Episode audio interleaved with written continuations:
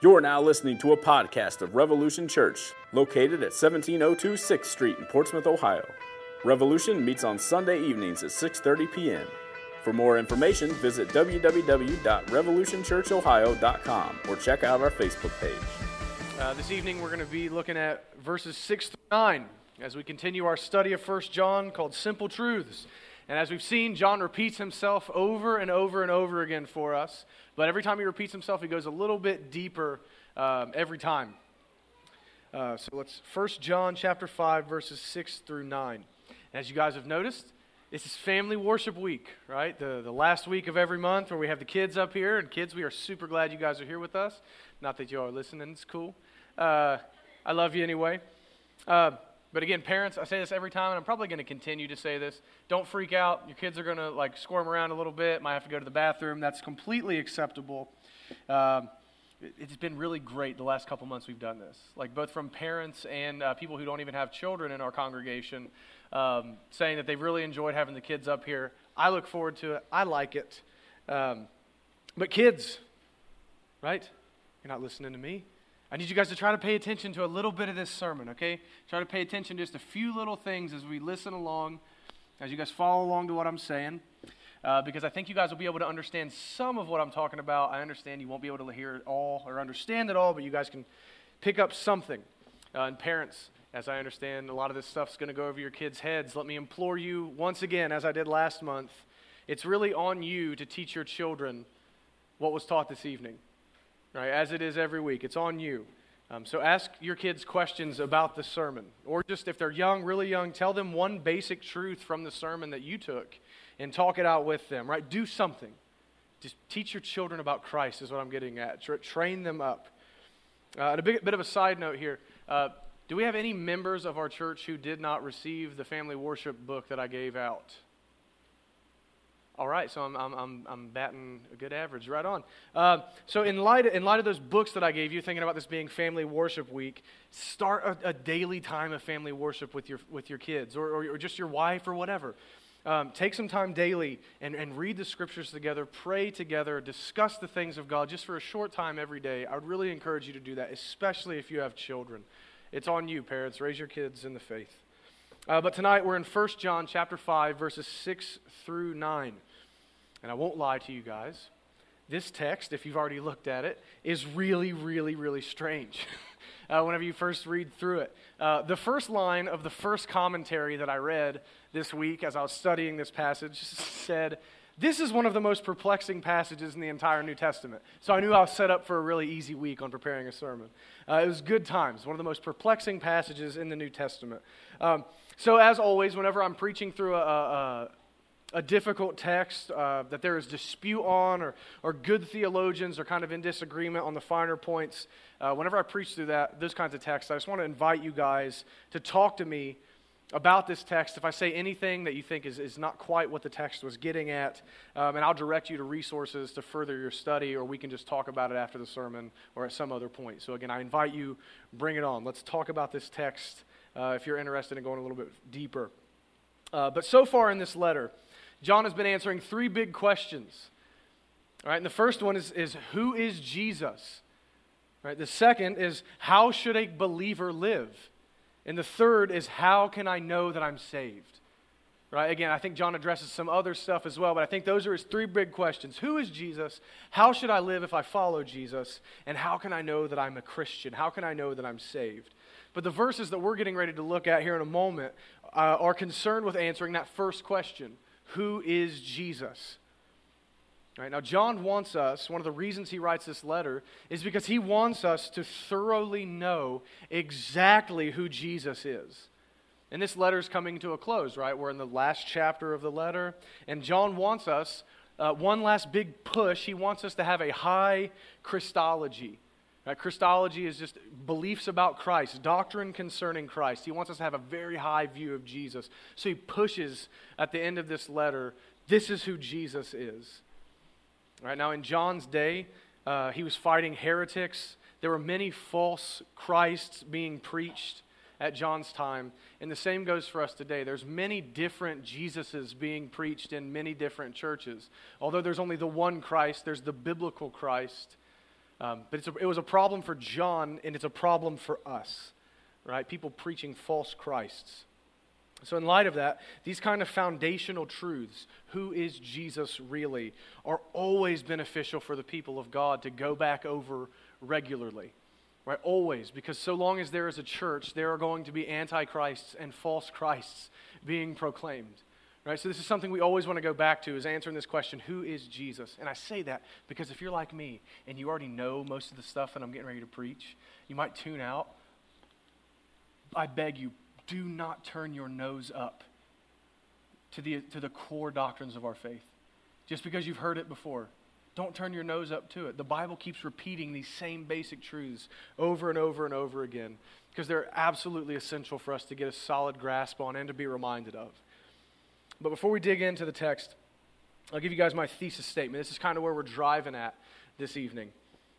If I could sum up this whole sermon in a couple of sentences, it's this We must believe in the whole Son of God, the whole Christ, not a partial Christ, not a half Christ. We must believe in the whole Christ. And also, God Himself has given testimony that the Jesus that John preaches, the Jesus that John writes about, is indeed the Son of God we must believe in. So with that said, let's read the text. 1 John chapter 5, verses 6 through 9. This is he who came by water and blood, Jesus Christ. Not by the water only, but by the water and the blood. And the Spirit is the one who testifies because the Spirit is the truth. For there are three that testify the Spirit and the water and the blood. And these three agree. If we receive the testimony of men, the testimony of God is greater.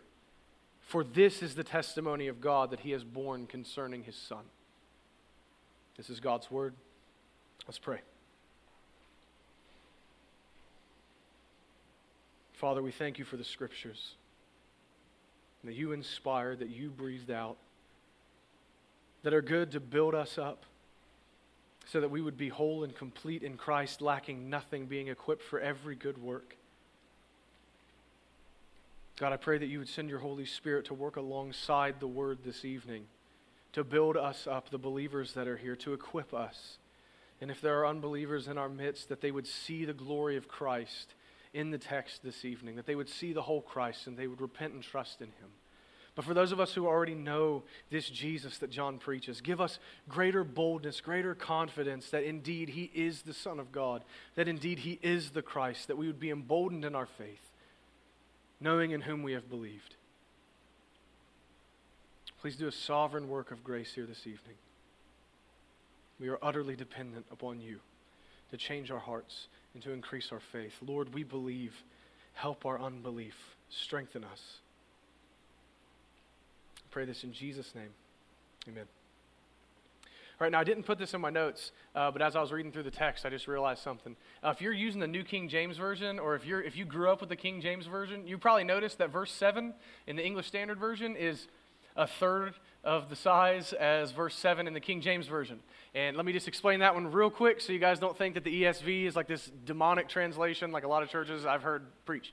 Uh, the King James Bible has a bit in verse 7 that says, And these three bear witness in heaven the Father, the Word, and the Spirit. And there are three witnesses on earth the Spirit, the water, and the blood, and these three agree. Anyone remember that from the King James? That's what I'm talking about. All right, I grew up in that church too. Um, King James is fine, just got some problems. Um, reason why that's not found in, in, our text this evening is because the earliest manuscripts that we have with that big, long verse 7 are from the 11th century. And the oldest Greek manuscript we have with that in it is from the 15th century. So we are incredibly certain that John didn't actually write that and that it was actually inserted into some manuscripts that were then used in the translation of the King James Bible. King James is still fine. Read it if you want. The Puritans did it. If it was good enough for Spurgeon, it's good enough for me. Um, but that is a problem. That's not actually in there. The King James actually got that one wrong. Just wanted to address that in case anyone's got some issues with that. We can talk about that. We can fight in the parking lot. It'll be good.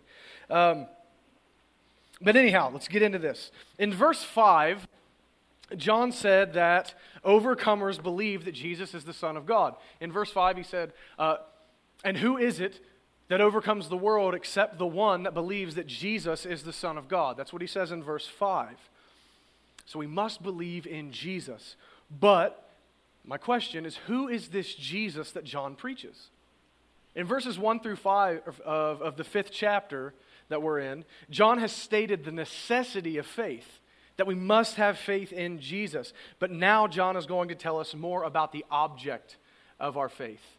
Right? We don't have faith just for the sake of faith. We place our faith in something or someone more specifically. So he's going to tell us more about the object of our faith, Jesus. He's going to identify him. But the first half of verse 6 says this This is he who came by water and blood, Jesus Christ not by the water only, but by the water and the blood. All right, so let's break that down a little bit. And again, most of this is review. We've talked about this many times. That that word or that, that phrase, Jesus Christ. All right, so this is the one who came by water and blood, Jesus Christ. As we've noted in weeks past, uh, this is always how John refers to the full identity of Jesus right? In his gospel, in his other writings, whenever John wants to refer to the full man as well as the anointed eternal Son of God, he says Jesus Christ. This is without exception in John's writing. It's what he always gets at. It's his favorite way to refer to Jesus, that he is truly God, truly man. So already, in the first half of this verse, John is once again stressing to us that the Jesus he preaches is the Messiah. He is the God man. Right? And this is an essential truth that we cannot forget. And I'm going to I'm going to beat this drum till I die. Jesus must be truly God and truly man if he is going to be the savior of men. Right? Only a man can represent mankind. Only a person can represent people. Your children are going to learn this next week uh, in children's church. But he must be man if he's going to represent men, and he must be God if he is going to fully satisfy the demands of God. Right? If he's going to make atonement for all of his people, if he's going to perfectly keep the law, he must be truly God. Right? So again, Jesus being the God man is an utter essential if we're going to believe in the Jesus that John preaches. And so he gets that right off the bat, calling him Jesus Christ. But not only that, he says this Jesus Christ is the one who came. The first words in this, in this verse. He is the one who came. So again, in, in John's gospel, this Greek phrase, the one who came, I'm not going to worry with trying to pronounce it because I can't. Um, it, this Greek phrase is used in a different tense. Uh, and whenever John uses this phrase, it refers to, quote, the one who is coming into the world. Right? John uses that phrase all the time right? The, this, the light is coming into the world. And in John's epilogue, in the first chapter of his gospel, whenever Jesus is talking to one of the sisters of Lazarus, right before he raises Lazarus from the dead, he says, Do you believe that I am he? And she goes, Yes, I believe that you are the one who is coming into the world, right? Same, very similar Greek phrase as what John says here for the one who came. So this Jesus who came is not of this world. I believe that's what John's pointing at for how he uses that phrase in his other writings. Jesus is the one who was coming into the world, and indeed, from our perspective, post uh, incarnation of Christ, he is the one who came. He has a divine origin, he has a heavenly origin. And again, John is stressing the divinity of Jesus. He is God in the flesh, God taken on flesh. Uh, but not only that, um, whenever John refers to the one who has come into the world throughout his writings, it's always none, uh, no one else except the Messiah. Right? It's always the Christ, the anointed one of God. And whenever John refers to the one who is coming into the world, it's always this Messiah who has come to do a redemptive work. Right? Always. That's always what John is referring to, is the one who has come to redeem his people right? So it's not the one who came into the world just for fun, right? Who just came to see how's it going down here. It's always the one who came to do a redemptive work. So this Jesus Christ is the Messiah who came to earth on a mission to save the people of God. I would argue we can, we can get that from just the first few words of, of verse 6. He came to redeem his people. Now, I set you up with all of that for this reason. Knowing that John has in mind the full redemptive work of Jesus, Right? Again, the one who came into the world, the God man who came into the world. Knowing that that's what John has in mind helps us understand what John means by water and blood. Right? Because that's the weird part of this verse, right? He came by water and blood. What does that mean? But I would argue this that whenever John refers to water and blood, he's talking about the full ministry of Jesus Christ. His full ministry. And I say this because the, the ministry of Jesus on earth was encompassed by two historical events his water baptism by John the Baptist and his crucifixion. Right? Literally, his, the water and the blood. These are the bookends of his earthly ministry, not counting his resurrection. You could lump that into his crucifixion. Water and blood, the bookends of his earthly ministry. So remember, John is still explaining the identity of Jesus. So we're going to break this down a little bit more. Whenever he says water, as I've said twice now, it's the baptism of Christ.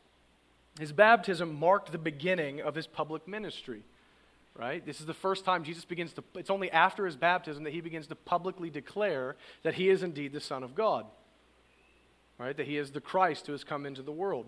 You guys know the story. John the Baptist, right? The final Old Testament prophet, the cousin of Jesus, not to be confused with John the author or John the apostle, but John the Baptist, the final Old Testament prophet, was at the Jordan River preaching a baptism of repentance. Right? Repent, the kingdom is coming. The Messiah is coming. Repent of your sins and prepare your hearts for him, is what John is preaching to the people of Israel. But then Jesus came forward to be baptized. Right? And that always kind of strikes us as kind of strange. Why would Jesus be baptized? Now we know that Christ had no sin to repent of. Right? He's always been the God man. He's always been the sinless, spotless Son of God. He had no sin to repent of, but in receiving the baptism of John, he is identifying himself with the sinners he has come to save. Right? I need no repentance, but the ones who I've come for do. Right? Matthew chapter 3, verses 3 through 15 says Then Jesus came from Galilee to the Jordan to John to be baptized by him. And John would have prevented him, saying, I need to be baptized by you. And do you come to me? But Jesus answered him, Let it be so now for thus it is fitting for us to fulfill all righteousness. And then John consented. Right, John let him, or John agreed to baptize him. So I think John the Apostle, the writer of this letter, is telling us that this Jesus we must believe in is the Jesus who was baptized and then went on to have an earthly, historic ministry in order to fulfill all righteousness for his people. I think that's what he means by this is the one who came by water. And we know that Jesus Christ did exactly that.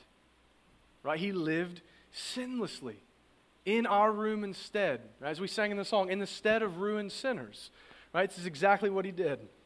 He kept every bit of the law for us in our place, a perfect representative for man, never disobeying God, always living for the glory of God, doing what we humanly could not do, what we, weakened by our flesh, could not do. Christ did for us, keeping the law, fulfilling all righteousness, beginning at his baptism. But not only that, not only that, and this will all come into play in a little bit. Jesus had an earthly ministry where he did more than obey, than obey the law of God. We guys know we, we know through reading the Gospels that Jesus Christ went around teaching people what God is really like. He went around teaching us how to live righteously. He showed mercy to the poor and the outcast. He healed the sick by miracles. He preached in the power of the Holy Spirit. He preached the gospel. Right? Repent and believe the gospel, for the kingdom is at hand. He proclaimed that he was the Son of God. And he preached repentance from sin and faith in himself for salvation. Right? So Jesus did indeed come by water. Right? He was baptized himself and then had an earthly ministry of obedience, healing, and preaching for the people of God. But John says, not by water only. Right? This is the one who came by, by water and blood, but not by water only, but by the water and the blood. Now, why would he say that? Right, why would he reference water so much? Not water only, but water and blood. I think what John's doing here is he's highlighting what the false teachers of his day were teaching. Right? So apparently, the false teachers of, of John's day accepted that Jesus was baptized and they accepted that he had a public ministry, but they denied that his death had any real significance for anybody. right? Like they denied his blood. That's why he says, not by the water only, but by the water and the blood also. Right? So apparently they accepted his baptism, they accepted his public ministry, but they denied that his blood, that his death had any significance for anyone. That is to say, the false teachers were believing in and preaching a half Christ. They were only affirming one half of the ministry of Jesus a half Christ. But John knows, as we do, that a half Christ is really no Christ at all. And John wants us to believe in the whole Christ. So to do that, John emphasizes blood for us, not only by the water, but also by the blood. Let's just talk about the ministry of Christ's blood. Not only did Christ have a ministry in his life, but Christ also had an atoning ministry by his death. And John here has mentioned blood and he's related it to Jesus, right? Again, this is blood in reference to Jesus Christ. And what you need to know is that when the blood of Christ is mentioned, it is nearly always, and I mean, if there's an exception, you have to show it to me. Like it is nearly always in connection to the forgiveness of sins. Always. Matthew 20, I'll read some stuff for you from Matthew, Romans, Ephesians, and Colossians. For this is my blood of the covenant, which is poured out for many for the forgiveness of sins. Romans 3, whom God put forward as a propitiation by his blood to be received by faith. Propitiation, the satisfaction of the wrath of God, purchasing our forgiveness. Romans 5, 9, since therefore we have now been justified by his blood, declared righteous from our sin Ephesians 1 7. In him, in Christ, we have redemption through his blood, the forgiveness of our trespasses. Colossians 1:20. And through him, Jesus, to reconcile to himself all things, whether on earth or in heaven, making peace by the blood of his cross. Whenever the blood of Christ is mentioned, the forgiveness of sins, reconciliation, justification, propitiation for us, all of these things are tied together to the blood of Christ. So John insists that we must believe in the Jesus who, by his blood shed on the cross of Calvary, achieved the forgiveness of sins for us, taking our sins upon his back, making propitiation for us, satisfying the wrath of Almighty God that we had incurred on ourselves, making atonement for us, reconciling us to the God we had rebelled against. We must believe in that Christ. We can never ignore this essential truth of who Jesus is that he is the Lamb of God who takes away the sins of the world, as John the Baptist said. That is the Jesus we must believe in. So, John has told us the identity of the Son of God that he is the God man, that he is the Messiah that he is the one who has come into the world with a redemptive mission, the one who was baptized and had an earthly ministry for his people, the one who died to save sinners from the penalty due to them. And we've seen that the heretics only believed that Jesus came by the water. They denied his blood, they believed in a half Christ. And John, again, is saying here, you must believe in the whole Christ if you're going to know God, if you're going to overcome sin, if you're going to make heaven your home, if you're going to have the forgiveness of sins, you must believe in the whole Christ. So, just an aside here do you believe in the whole Christ? Do you believe in the whole Christ? Many people today affirm the life and ministry of Jesus Christ, but then they turn around and say that his death had no real significance. Right? I the atonement of Christ. They say, yes, he was crucified. That was an awful thing. He was murdered. Right? That's false. Christ willingly laid down his life. Yes, he was murdered, but he says, No one takes my life from me, but I lay it down of my own accord, and I have the authority to take it back up again. He did this willingly. No one took it from him, he laid it down. And yet there are people who would deny his atonement. Say, yes, it's a, it's a tragedy that such a good teacher was murdered in the prime of his life. People will deny the necessity of an atonement, saying sin is just kind of a myth, something meant to make you feel bad. Right? You guys have seen that Anglican minister on Facebook saying that sin was a myth invented by the church to keep people down. Have you guys seen that? That guy is annoying. Uh, that dude's not saved. He doesn't read the Bible, apparently. Uh, don't mess with the Anglicans. There's a couple of good brothers and sisters in there, but J.I. Packer's cool. By and large, just ignore them. Um, right? But there are people in liberal strands and main, in mainline Christianity, even in the United States, who deny these things. They deny the atonement, the necessity of atonement. They say Christ was just a great teacher, had an earthly ministry, but his death, his blood, did nothing for anybody. Now, I know that this is not a problem for us at Rev, right? I, I can look out, I, I know, I, yeah, all of you. I know all of you personally. I know that this is not a problem for us to, de- to deny the blood of Christ having any real significance in our life. No one here believes that. That's not a problem here. Uh, Lord willing, it never will be. Uh, and I don't want to spend time harping on something that's not an issue for us. But the question still stands, right? And I just want to reframe this without jacking it too far out of context. Do you believe in the whole Christ? Do you really believe in the whole Christ? And the reason why I, I, I ask this is because I think we often emphasize certain attributes of Jesus at the expense of others. And in this way, we can believe in a partial Christ. We, we would affirm the, the life, death, and resurrection. We would affirm the atonement. But nevertheless, at the end of the day, when we lay our head down, we don't have a full orbed look at Jesus. And what I mean is this if you're like me, I can get behind the conquering king.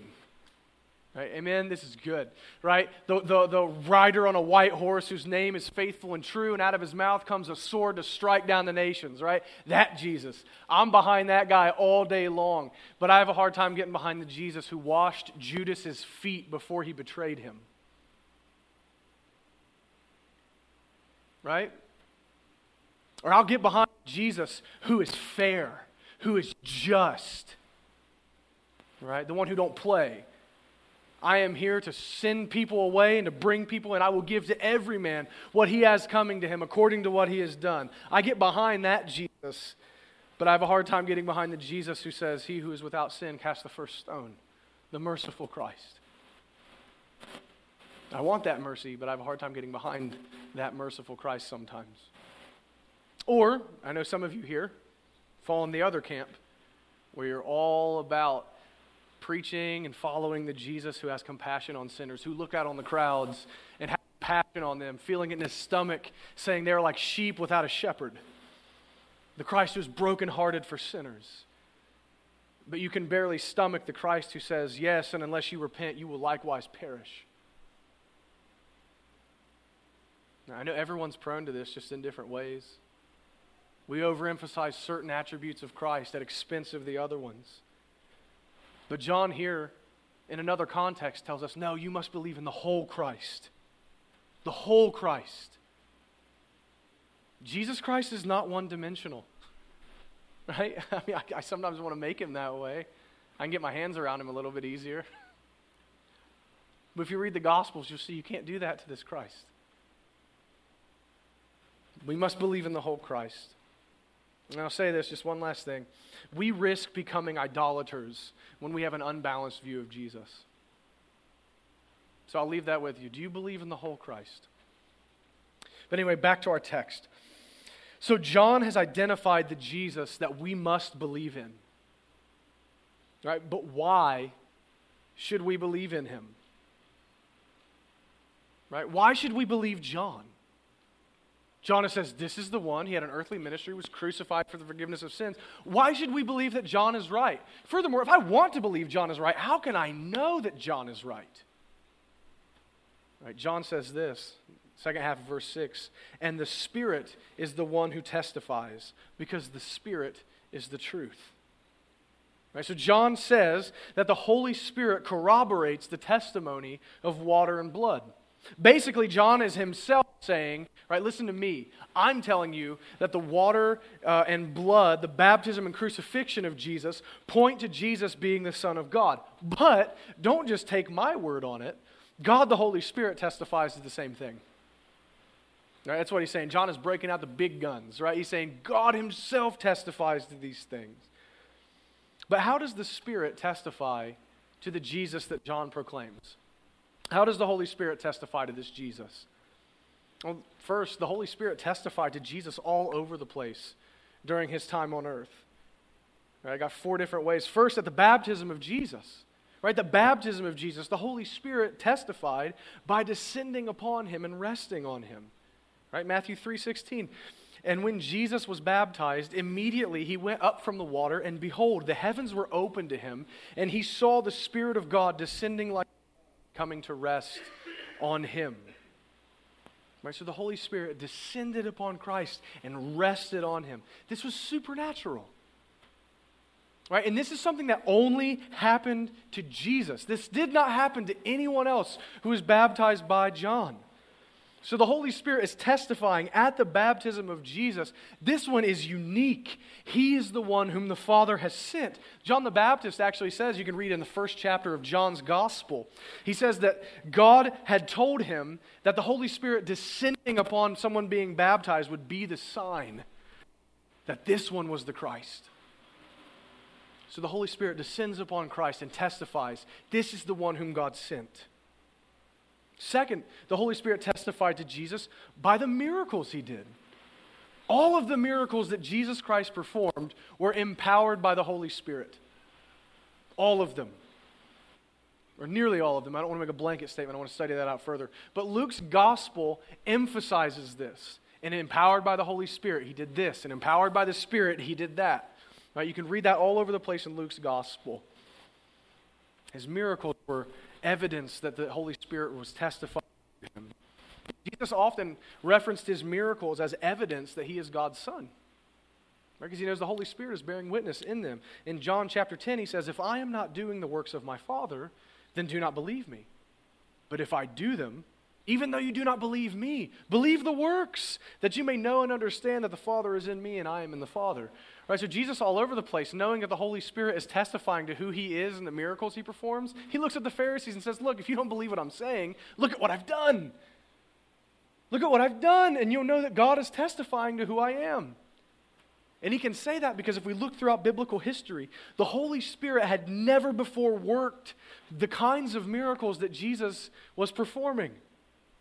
Not to mention the sheer amount of miracles that Jesus performed. Compare Jesus to everyone else who ever worked a miracle in the Bible. Jesus destroys them in the number of miracles that he did. This is the Holy Spirit saying, This one is special. This one is directly sent from God. This one is the Son of God. Furthermore, just on the Spirit testifying to Christ and his miracles, we can see that whenever people claimed, the Pharisees claimed that Jesus did his miracles by the power of Satan right? They proclaim that Jesus did his miracles by the authority of the devil. Jesus says, You're not blaspheming me, you're blaspheming the Holy Spirit. Now, why would he say that? It's because Jesus is saying that the Holy Spirit was working in him and verifying his claim to be the Son of God. That's why if you deny his miracles, you're blaspheming what the Holy Spirit says. The Spirit was testifying to who Christ is in his miracles.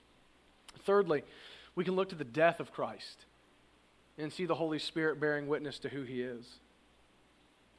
As Jesus Christ hangs on the cross, we read that the sky goes black at noon, at midday in Israel, in the desert.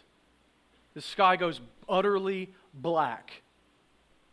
And at that time, the temple curtain, right in the temple, separating the Holy of Holies from the outer courts, is ripped from the top to the bottom not from the, no man ripped it at the bottom and it worked its way up, but from top to bottom was ripped. As Christ is hanging on the cross, an earthquake hits. And in that earthquake, tombs burst open and formerly dead people begin to walk around Jerusalem. right? This was nothing less than the Holy Spirit declaring that it was the Son of God hanging on that cross. That's what the Spirit was proclaiming. And this is made very clear to us in Matthew's gospel whenever a Roman centurion sees the black sky and feels the earthquake and looks up at the cross and says, Surely this was the Son of God. The Holy Spirit was testifying in the death of Christ. And last but not least, in his resurrection, the Spirit says that this is the Son of God. Romans 1 4. And Jesus was declared to be the Son of God in power, according to the Spirit of holiness, by his resurrection from the dead. So again, the Spirit declared that Jesus is God's Son at his resurrection. So without question, the Holy Spirit of God has testified to who Jesus is in his life, death, and resurrection. But not only that, to get a bit more personal and a bit more contemporary with us today, the Holy Spirit continues to testify. Right? John uses it in the present tense in this passage. He testifies to who Jesus is. The Holy Spirit testifies to us, Christian, testifies to us that Jesus is the Son of God. Jesus Christ prophesied this in John chapter 15. He says, But when the Helper comes, that's the Holy Spirit, when the Helper comes, whom I will send to you from the Father, the Spirit of truth, who proceeds from the Father, he will bear witness about me. That's what Jesus said concerning the Spirit. When I send him, he will bear witness about who I am. And the Spirit does indeed testify to us, does he not, Christian? Does he not, if you're a believer, the Spirit testifies to you that Jesus is indeed the Son of God? This is the internal, ongoing witness of the Holy Spirit to our hearts that makes us not only able to believe that Jesus is the Son of God, but makes us willing to believe Jesus is the Son of God. We personally, as believers, know this witness of the Spirit of truth. He has testified to our hearts well, and He has done this to all of the people of God. So, not only in the past tense, in the life, death, and resurrection of Christ, did the Spirit testify to who Jesus was, but even now, to us, the Spirit testifies to who He is. Verse 7 For there are three that testify the Spirit, and the water, and the blood. And these three agree. Now, John says that the baptism, crucifixion, and Holy Spirit make up a threefold witness to the truth of the Jesus that John preaches. That's what he's saying. The spirit, water, and spirit, water, and blood make a threefold witness. John is building a case for the trustworthiness of faith in Jesus. He's building his case. And I say that because I believe that the mention of three witnesses here is a callback to the book of Deuteronomy. In Deuteronomy chapters 17 and 19, it is said that any charge brought against somebody must be established on the testimony of two or three witnesses. Right, this is a Jewish thing. John's Jewish. He's pulling back from Deuteronomy, I think. So, what John's point in saying three witnesses, and they all three agree, John is saying that God himself has used the full measure of witnesses concerning Jesus. That's what he's saying. God himself has, has used the full measure of witnesses concerning Jesus. And this testimony is supremely trustworthy. That is to say, there is no excuse for a person to not place their faith in the Jesus that John has preached to us. Because God Almighty Himself has given a rock solid, extreme testimony to Jesus. The full measure of witnesses have been laid out in Christ, or, or to Christ by God. Right, and what a thought. Just consider this for a minute, Christian, be comforted by this. God wants our confidence in His Son to be so strong that He has testified. As much as He could, as much as He can, as much as He will. God has testified. Which is what John goes on to say in verse 9. He makes it plain to us. If we receive the testimony of men, the testimony of God is greater. For this is the testimony of God that he has borne concerning his son. Right, so in verse 9, John begins to argue from the lesser to the greater. What he's saying is if, if we would listen to and believe the testimony of men concerning other men, which is what we do on a regular basis, someone comes to you and says, Hey, Steve did this. Okay, apparently Steve did it. If we believe the testimony of men concerning other men, then surely we would believe the testimony of God concerning his own son. We often don't even think twice about the testimony of, of, of men towards other men. We, we tend to believe them naturally. How much more should we believe the testimony of God concerning his Christ, concerning his Son? We would be fools to ignore the testimony of God. God's testimony is permanent and final. It's not something to be set altered by neglect or tampering. I read a commentator who said this one time, only one time in the course of world history, God appears as witness, speaks clearly, and gives proof and secure direction. And this was concerning his son. So God the Father has testified through the Holy Spirit, through the baptism of Christ, through the crucifixion of Christ. But what's more than that, and, and I, I didn't want to let this go. This isn't directly implied in the text, but I, I couldn't get past this. This just kept coming to mind, and I, I wanted to share this with you. What's more than that, even with these witnesses, the Spirit, the water, and the blood, God the Father Himself testified verbally to who Jesus is. Right? We see this at Christ's baptism. Right? The Holy Spirit descends upon Christ as he's coming out of the water, and a voice from heaven speaks and says, This is my beloved Son, with whom I am well pleased. The Father verbally spoke. We see again at the, at the, transfiguration of Christ where Jesus goes up on a mountain and he takes Peter, James, and John with him. And on this mountain, the veil of Christ's flesh is removed, and Christ's glory, his divinity, shines forth, and his face shines brighter than the sun, and his clothing is like lightning. And a voice from heaven speaks and says, This is my son. Listen to him. And then we see before the crucifixion of Christ, Jesus is praying and he says, Father, glorify yourself. And a voice from heaven speaks and says, I have glorified myself, and I will do it again. Meaning, I will glorify myself in your crucifixion as you take my wrath and make propitiation for sinners, and I will be glorified in the salvation of my people. God Himself has spoken. Through the Spirit, the water, the blood, and even verbally, God has spoken this testimony concerning Jesus is more sure than the sun rising in the morning. It's more sure than your next breath. God Himself has given testimony. And that testimony is that Jesus of Nazareth is the Christ, the Son of the living God.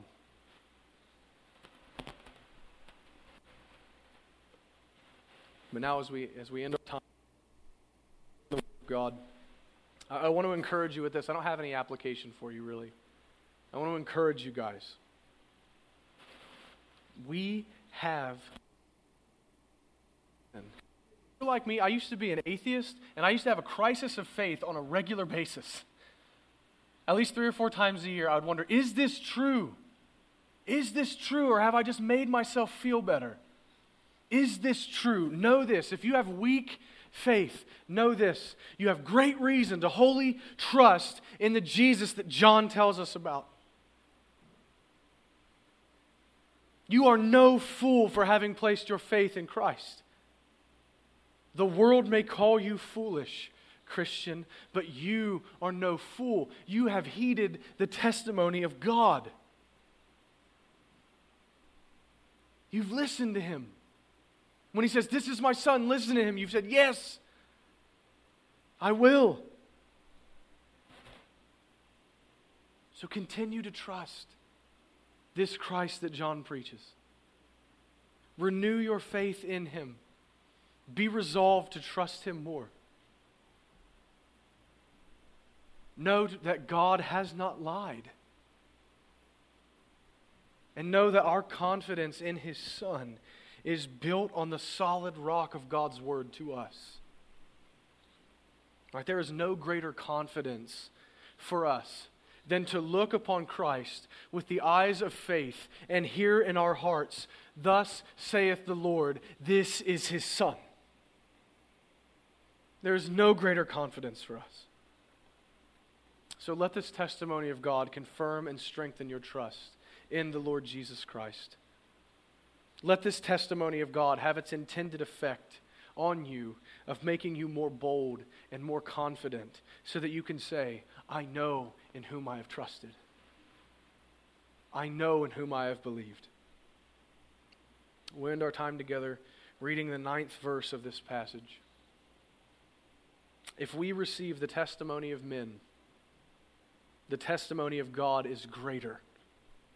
For this is the testimony of God that he has borne concerning his son. Let's pray. Father, thank you for this testimony that we have, that we have recorded in your word. Thank you for the ongoing testimony of the Holy Spirit to our spirits that Jesus is indeed the Christ, that Jesus is indeed the Son of the living God. Lord, for the people that are here, I know some of us have weak faith often when we have crises of faith. We ask ourselves, can it be true? Lord, help our unbelief. I pray that your testimony would speak to us. That we could look upon the Christ of Scripture and say, This must be God's Son. This must be the one who satisfied wrath for us. This must be the one who, who obeyed in our place. God Himself has testified to it. Help us to heed your testimony, Lord. Help us to listen to your Son, to follow Him. Lord, we believe. Help our unbelief. Strengthen us. But Lord, we do indeed thank you that it's not about the strength of our faith, but the power of the object of our faith. Weak faith in a strong Christ is amazing. Worn down faith in a Christ who has conquered sin, Satan, and death for us is of great effect. So, Lord, even in the midst of our weak faith, I thank you for, for providing us with a strong Savior who overcomes our doubts, who has reconciled us to you. But nevertheless, God, please increase our faith. Help us to believe your testimony and see it as sure and steady. I pray this in Christ's name. Amen.